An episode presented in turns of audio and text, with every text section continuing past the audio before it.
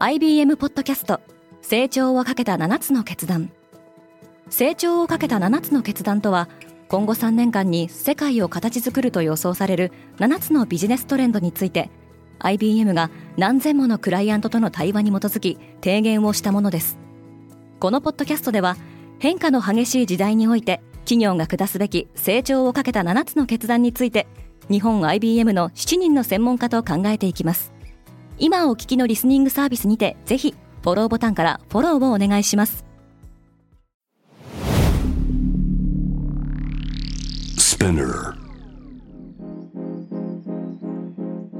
おはようございます。アシュリーです。9月5日月曜日世界で今起きていること。このポッドキャストではニューヨークのニュースルームから世界に向けて今まさに発信されたニュースレターを声でお届けします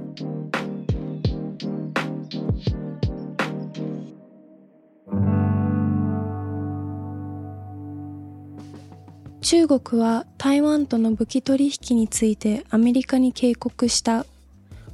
ジョー・バイデン政権が11億ドル、日本円でおよそ1540億円相当の武器を台湾に売却することで合意したことを受け、中国当局は対抗措置を取ると述べました。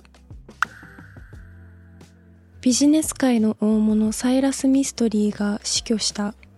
インドの大手財閥タタグループの総括会社であるタタサンズの会長を務め、最近ではシャプージ・パロンジグループを率いていた54歳のミストリーはムンバイ近郊で自動車事故に遭い死亡しました。ドイツは国民のエネルギーコストを支援する。ドイツのオラフ・ショルツ首相はエネルギー請求額への上限設定や電力消費が多い企業に対する減税を含む650億ユーロおよそ9兆円規模の救済計画を発表しました。中国のテックハブである深センが新型コロナウイルス規制を強化した。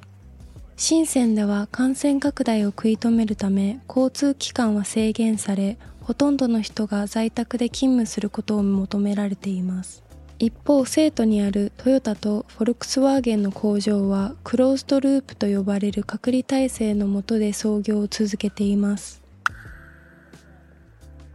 追放されたスリランカの大統領が戻ってきた。経済危機によってデモ隊に皇帝を襲撃され国外に逃亡したゴタバヤ・ラジャパクサ大統領がコロンボに戻ってきました。マルコス大統領は初の海外訪問をすることになった。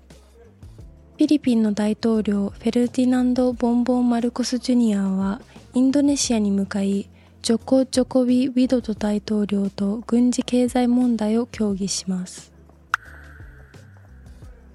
月を目指す NASA のロケットに必要なのは燃料漏れ検査。燃料漏れを修理するため、アルテミス計画の実行は少なくとも数週間遅れる見込みです。今日のニュースの参照元は概要欄にまとめています。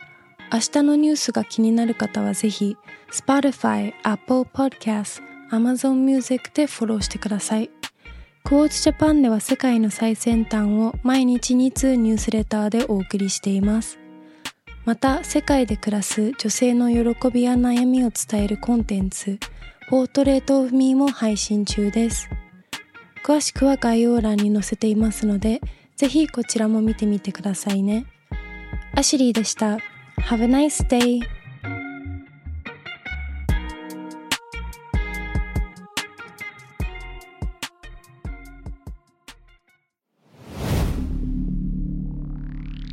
Spinner.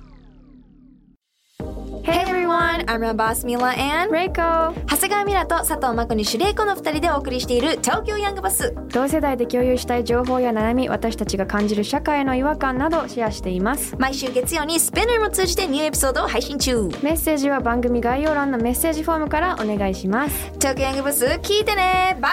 イリスナーの皆様より多くのリクエストをいただいている話題のニュースを深掘りしたエピソードを週末の有料版で配信中です。今なら1ヶ月無料トライアルを実施中。